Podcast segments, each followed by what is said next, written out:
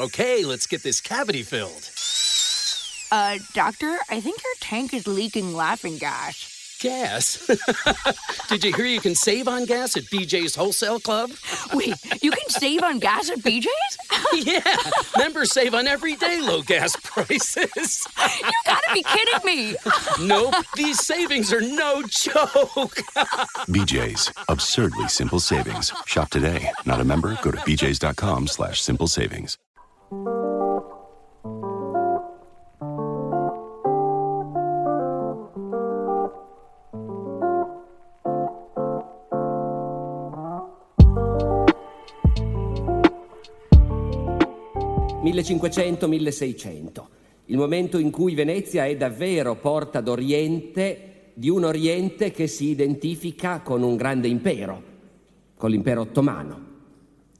...anche Venezia è un impero, eh? Intendiamoci... Venezia è un impero a suo modo, perché ha una rete di possedimenti, sì, da una parte a occidente c'è la terraferma naturalmente, ma dall'altra, quando si scende in mare, Venezia ha un impero, un impero un po' all'americana, di basi navali, non di vasti territori, ma di basi. Le basi in Dalmazia, in Albania, le basi nelle isole greche, e poi Creta e Cipro. E lì siamo nel cuore dell'Oriente, perché Cipro è a pochi chilometri dalla Turchia. Dunque c'è questo impero navale veneziano nel 500 e ancora nel 600, che resiste ancora tenacemente, e di fronte c'è questo immenso impero ottomano, che va da Belgrado a Algeri, da Baghdad alla Mecca, un impero immenso, multietnico, multireligioso, però ufficialmente musulmano, così come Venezia è ufficialmente cristiana e cattolica, cattolicissima. Dunque due mondi molto diversi, però due mondi che sono anche in strettissima interrelazione. E in questo senso Venezia è davvero la porta dell'Oriente, perché è il, l'unico luogo dove è continuo lo scambio, dove ci sono le regole, le leggi, le abitudini, le infrastrutture per permettere lo scambio di merci e lo scambio di uomini tra l'Occidente che Venezia ha alle spalle e l'Oriente che le si spalanca davanti. Questa interrelazione è vitale, è vitale per Venezia ed è vitale anche per gli ottomani e lo sanno tutti benissimo, anche se sono tutti e due seccati di dover dipendere così tanto da qualcuno che in teoria ufficialmente odiano. Per cui la storia di Venezia porta d'Oriente è la storia di due mondi che si guardano con estrema diffidenza e non perdono occasione per farsi delle cattiverie e poi però comunque, quasi loro malgrado, comunicano. Vi leggo un passo di uno storico ottomano del Seicento che ci dice che cosa pensavano i turchi di Venezia. Lo stile ottomano merita di essere conosciuto. I miscredenti di Venezia, genia destinata alla rovina, sono famosi per i beni abbondanti, il fiorente commercio e i traffici condotti perennemente con frodi e sotterfugi. Essi tirano avanti dissimulando, con esibizione di amicizia, certo forzata, e però più degli altri infedeli, aspramente ostili nell'animo, restano in fondo nemici della vera fede. Attraverso questa porta passano, e passano in entrambi i sensi, lo dicevo, merci e uomini. E proviamo a toccare rapidamente entrambi gli aspetti. Passano le merci. Venezia esporta. Venezia esporta nell'impero ottomano una serie di prodotti, prodotti di lusso, non prodotti per una vasta clientela, ma prodotti per una clientela d'élite. I sultani, i visir, i pascià, i dirigenti dell'impero ottomano comprano continuamente a Venezia per sé e per le loro mogli. Comprano tessuti. Molti dei meravigliosi abiti ottomani che noi vediamo al museo di Topkapi a Istanbul sono fatti con tessuti veneziani. Comprano vetri. In molte moschee di Istanbul i lampadari sono fatti di vetro veneziano. E non solo nelle moschee, anche le lanterne delle navi da guerra Quando sta per scoppiare la guerra 1570, la guerra di Cipro, che poi porterà anche alla battaglia di Lepanto, questa guerra sta per scoppiare, lo sanno tutti, ma ufficialmente non è ancora scoppiata. E Venezia e il sultano sono in pace. Il Capudan Pascià, il comandante della flotta del sultano, ha la faccia tosta di andare dall'ambasciatore veneziano e dirgli io vorrei comprare un nuovo fanale per la mia galera, perché devo andare in guerra contro chi non si sa ancora, però voglio un fanale nuovo, ordinami a Venezia un fanale nuovo. Eh, il bailo veneziano lo sa benissimo contro chi andrà in guerra quella galera, però è buona abitudine eh, dei diplomatici far finta di niente e il fanale arriva. Del resto, in piena guerra i commerci non si interrompono. All'inizio arrestano i mercanti da una parte e dall'altra, confiscano le merci, poi i veneziani fanno i duri, vendono le merci confiscate ai mercanti turchi, ebrei, il sultano e il suo consiglio ci pensano un po', poi si dicono, ma in fondo che male fanno questi mercanti? Loro non sono gente che si occupa di politica, sono gente tanto comoda, anzi, liberiamoli e lasciamo che continuino a negoziare. E in piena guerra il figlio del gran visir ordina a Venezia dei tessuti, degli abiti. E poi si comprano tutte quelle piccole cose preziose che nell'impero ottomano chissà perché non si riesce a fabbricare e invece i maledetti miscredenti riescono a fabbricare occhiali, orologi, carte geografiche, tutta roba meravigliosa. E notate che l'impero ottomano all'epoca non è nettamente più arretrato rispetto all'Occidente, è una civiltà complessa, ricca, evoluta, però ci sono dei piccoli margini di, te- di, tecnologia dove già si vede che c'è uno scarto. Non si sa perché i barbari veneziani, i pescatori, come li chiamano volentieri i cronisti turchi, questa roba riescono a fabbricarla. Quando la figlia di, Sul- di Solimano il Magnifico, Mirima Sultan, vuol far fabbricare a sue spese un acquedotto alla Mecca per dar da bere ai pellegrini e salvarsi l'anima, gli attrezzi d'acciaio per i lavori li ordina a Venezia perché nell'impero non si riesce a fabbricare attrezzi d'acciaio della stessa qualità che, fa, che fanno invece i barbari dell'Occidente.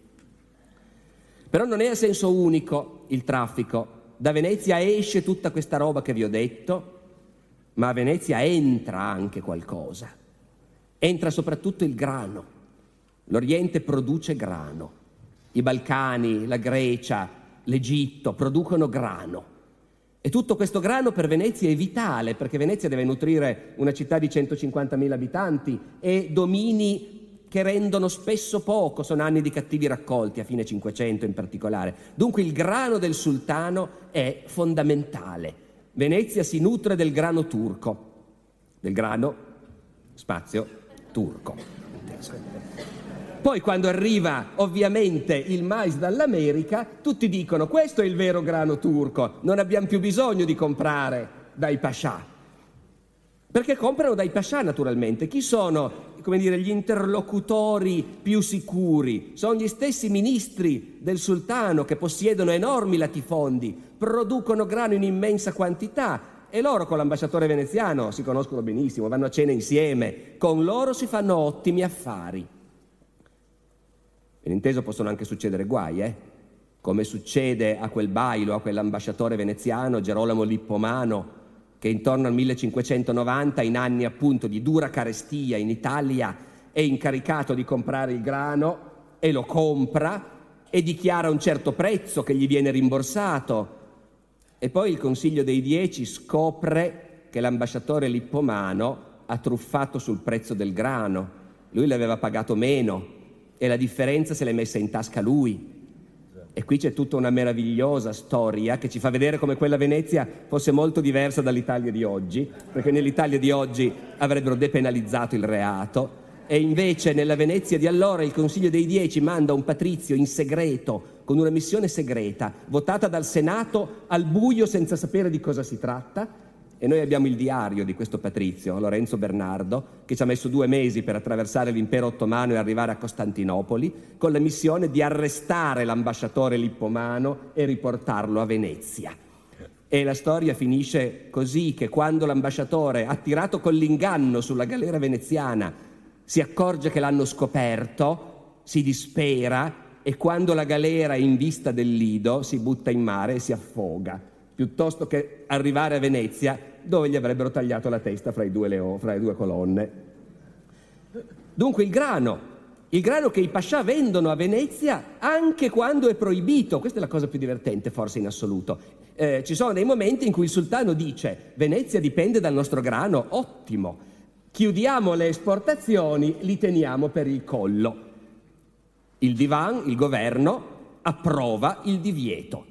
Immediatamente gli stessi membri del governo cominciano a negoziare sotto banco con Venezia per vendere il loro grano sotto banco e si trovano i capitani di nave, i capitani di caramussali che fanno il viaggio verso Creta, verso i porti, da Salonicco alla Dalmazia, a portare di straforo il grano proibito che gli stessi visire pascià vendono a Venezia. E naturalmente Venezia è porta anche, come dire, di tecniche commerciali. Ci sono delle cose meravigliose che gli italiani hanno inventato e che i turchi non conoscevano, ma quando le scoprono gli piacciono molto. Le assicurazioni, per esempio. Che cosa meravigliosa quando hai una nave con un carico, sapere che con poca spesa ti metti al sicuro dal rischio del naufragio. Io mi è capitato sott'occhio un documento in cui Piali Pascià, comandante della flotta ottomana per molti anni, uomo che ha inflitto sconfitte devastanti alle flotte cristiane, però in tempo di pace lui ha le sue navi cariche di grano e di altre merci e le assicura a Venezia tramite intermediari. Poi quando capita il naufragio riuscire a riscuotere sempre tramite intermediari non è così semplice, però insomma per dare l'idea di come sono fitti questi rapporti. E poi dicevamo porta di uomini, una porta è, è qualcosa che serve agli esseri umani per uscire o per entrare. E tra Venezia e l'Oriente, tra Venezia e il mondo ottomano, continuamente c'è gente che entra e che esce. Lasciamo stare i mercanti, sono quelli più ovvi. Le grandi ditte veneziane hanno le loro filiali a Costantinopoli, a Tripoli di Siria, a Alessandria d'Egitto, coi loro uomini, coi loro figli, e a loro volta mercanti orientali, musulmani e soprattutto ebrei, sudditi del sultano, vengono a Venezia con relativa sicurezza. L'impressione è che sono più sicuri i veneziani nei domini del sultano, dove le regole le rispettano, che non gli ebrei a Venezia, dove ogni tanto fanno delle mattane nei confronti degli ebrei specialmente. Però nell'insieme i mercanti vanno e vengono. Ma non sono solo loro. Chi esce da Venezia e beh, tutti quelli che a un certo punto partono e decidono di cambiare vita, magari semplicemente perché sono disoccupati, o perché hanno messo incinta la ragazza, o perché si sono stancati della moglie. Quanti ce ne sono che si imbarcano e non tornano più? E chissà dove sono finiti in Oriente. E noi abbiamo i libroni delle magistrature a cui ci si poteva rivolgere per far dichiarare sciolto un matrimonio o la morte presunta del marito e abbiamo le deposizioni di tutte queste donne che dicono sì, sei imbarcato tre anni fa, poi la galera su cui sei imbarcato è tornata, risulta che l'hanno pagato a Creta e gli hanno dato tutto lo stipendio e lui non si è più reimbarcato, non ho più saputo niente. E c'è anche quella che si rivolge ai magistrati e dice mi dovete sciogliere il matrimonio perché mio marito se n'è andato in Oriente. Ma dove è andato? Dice è andato a Salonicco. E perché è andato a Salonicco? Salonicco è una città dove c'è una grande comunità ebraica, una delle più fiorenti comunità ebraiche, adesso non ce n'è più traccia, ma a quei tempi una straordinaria comunità ebraica. E dice questa donna, siamo all'inizio del Seicento, mio marito un po' che era strano, aveva questa mania di leggere la Bibbia e degli ebrei e si interessava agli ebrei. E poi mi ha detto che gli ebrei avevano ragione loro, non noi cristiani, e che voleva farsi ebreo. È partito, poi mi ha scritto da Salonicco, nell'impero del sultano siamo naturalmente, eh, che si era fatto ebreo e se volevo venire anch'io. E lei invece va dai magistrati naturalmente per far sciogliere il matrimonio. E poi i fuorilegge, i ricercati dalla polizia, quanti, quanti che si imbarcano e sanno che se sanno fare qualcosa, se possiedono una qualche capacità professionale, nell'impero del sultano li accolgono a braccia aperte. Perché come dicevo prima, un, l'impero del sultano è un impero ricco, potente, una civiltà prospera, evoluta, ma dal punto di vista tecnologico c'è qualche ritardo. E allora il veneziano che sa fabbricare le navi, quello che ha lavorato all'arsenale, che conosce un mestiere legato specialmente appunto alla fabbricazione delle navi, alla navigazione, anche i marinai specializzati, tutta quella gente lì a Costantinopoli la assumono e la assumono a braccia aperte. Tanto che l'ambasciatore veneziano a Costantinopoli ha ordini permanenti. Se arriva uno bandito da Venezia per qualche reato e viene lì e lo assumono all'arsenale del sultano, tu hai il diritto di dargli la grazia. Lo perdoniamo, ma che torni indietro però, anziché servire il nemico. E poi chi esce da Venezia? Beh, per esempio i tanti ebrei che vogliono scappare da un'Europa che in quell'epoca diventa sempre meno ospitale e che da qualche parte devono pur passare. E posto, la, porta, la porta è a Venezia. Vi racconto una sola storia fra tante possibili. La storia di Grazia Nasi e di sua sorella Brianda, due gentildonne marrane, come si diceva allora in Spagna, in Portogallo, cioè di famiglia ex ebrea convertita. Due donne ricchissime, sono le vedove di due banchieri straricchi, portoghesi di origine, ma operano ad Anversa, che a metà Cinquecento è diventata la grande piazza commerciale dell'Europa del Nord. Queste due donne rimaste vedove hanno in mano il capitale di famiglia, centinaia di migliaia di ducati d'oro. Sono due sorelle E a un certo punto a una delle due viene voglia di riscoprire le sue radici ebraiche. E dov'è che una di famiglia ebrea convertita al cristianesimo può ridiventare ebrea senza che l'Inquisizione vada a bussare alla sua porta? Eh, nel mondo cristiano non si può, bisogna andare a Costantinopoli dai turchi. I turchi sì che ti lasciano essere ebreo, e come si fa per andare a Costantinopoli? Per gradi. Il primo passo è andare a Venezia. Grazia Nasi e sua sorella Brianda partono da Anversa. Sono gente importante, hanno un sacco di soldi, il governo di Carlo V le controlla. Loro ufficialmente vanno ad Aquisgrana alle terme. Poi sono ad Aquisgrana alle terme e fanno una gita fino a Lione. Poi da Lione gli viene voglia di vedere l'Italia, passano in Italia finalmente arrivano a Venezia. Si sono portate dietro tutti i liquidi che potevano portarsi dietro. Hanno lasciato ad Anversa un capitale enorme. Il governo dell'imperatore Carlo V lo confisca subito. Ma loro hanno amicizie potenti, conoscenze, entrature. Pagando un bel po' di bustarelle, riescono a farsi mandare a Venezia gran parte del capitale. A questo punto sono lì a Venezia e le due sorelle litigano, perché una vuole andare a Costantinopoli e tornare ebrea e l'altra non vuole. Il governo veneziano segue tutto.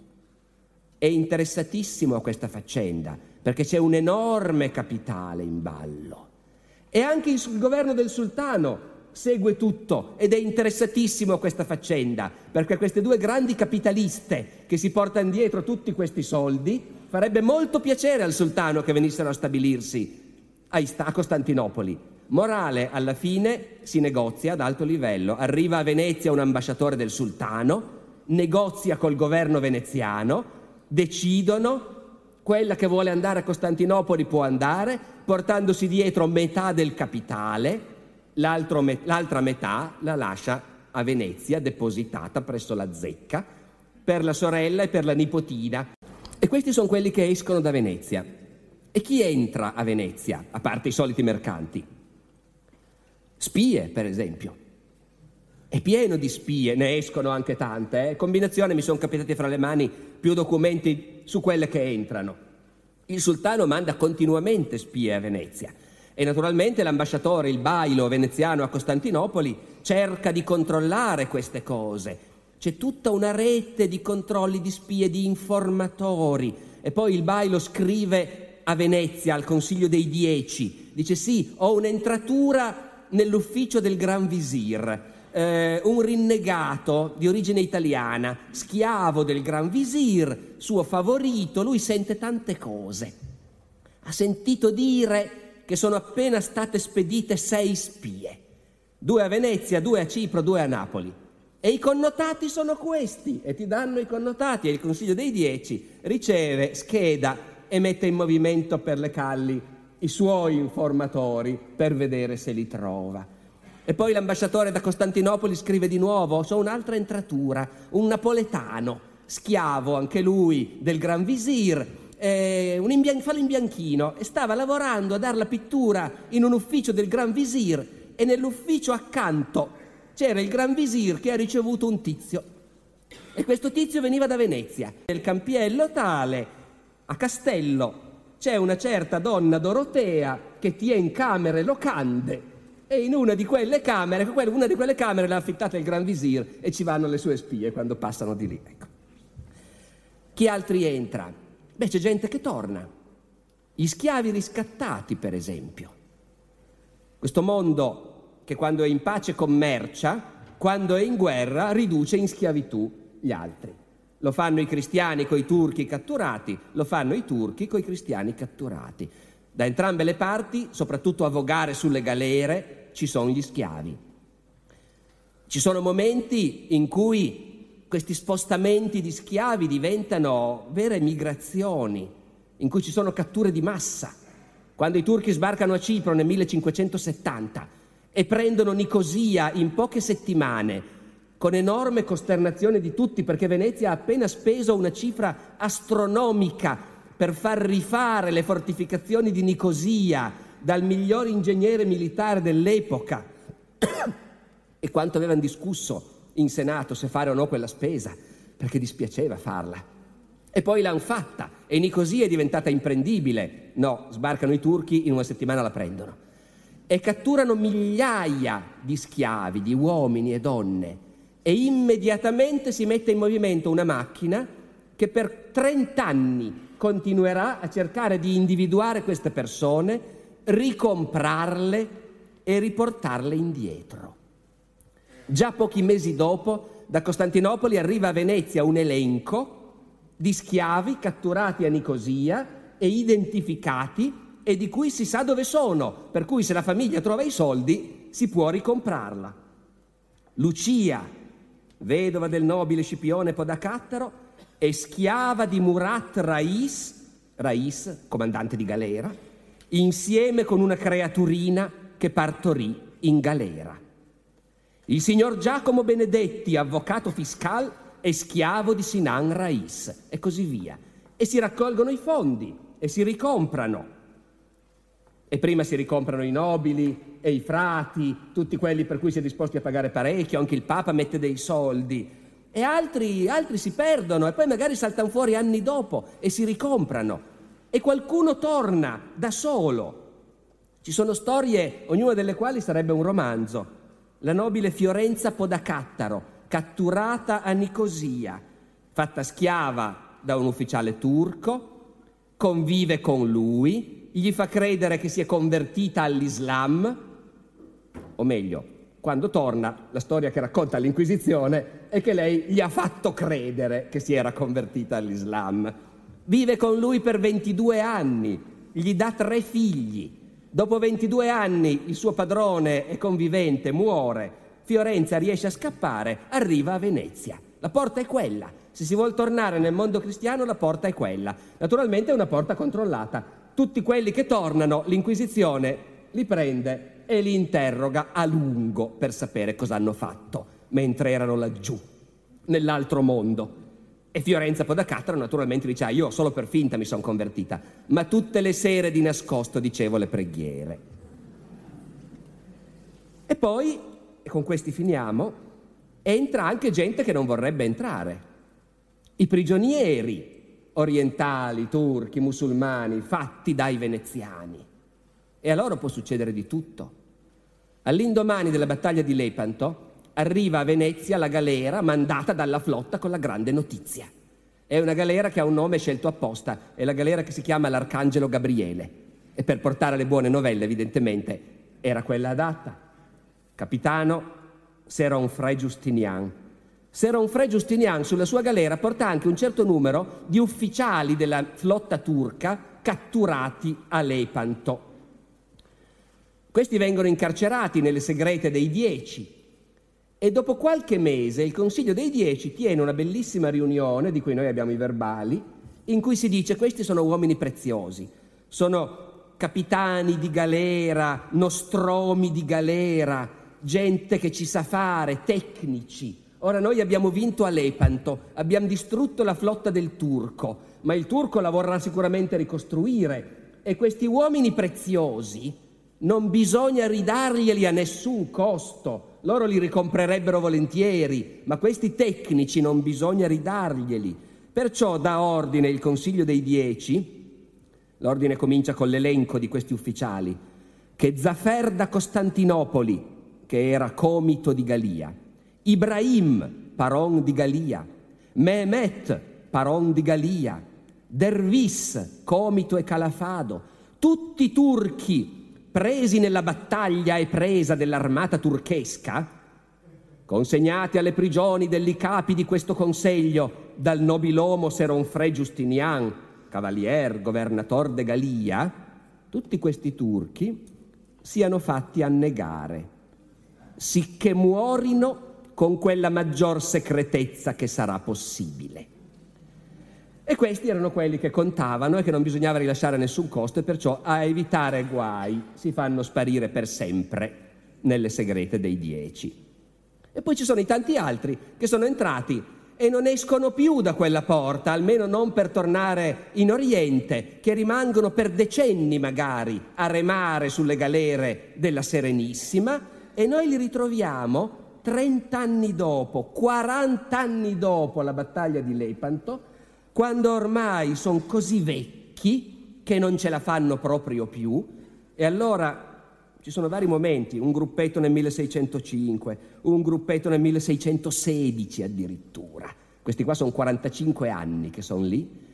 E quando non ce la fanno proprio più si convertono al cristianesimo. E il patto è che se sei vecchio e ti converti al cristianesimo ti liberano dalla galera e ti trovano un posto in ospedale e regolarmente si trovano nei verbali del Senato d'Amar, nei, in altri, organi di governo, le provvisioni, questo, questo e quello, turchi, già fatti schiavi, eccetera, eccetera, si sono convertiti, troviamogli un posto. Dove c'è un posto? All'ospedale di Treviso, uno lì. All'ospedale di Padova, uno lì. All'ospedale di Verona, uno lì. E poi ci sono quelli, con questo chiudo veramente, che, che invece provano a uscire Mustafa Balirai, catturato a Lepanto. Schiavo, catturato dai genovesi, eh? E a Genova quindi, schiavo sulle galere genovesi. Gli dicono convertiti che ti liberiamo? No, non si converte.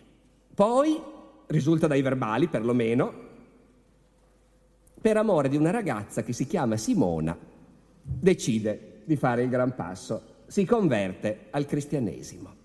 Lo liberano. Passa qualche anno, non sappiamo cosa è successo a Simona, non sappiamo cosa è successo a lui, ma alla fine Mustafa decide di provare a tornare a casa.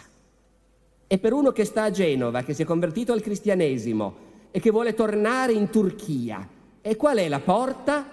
E la porta è Venezia.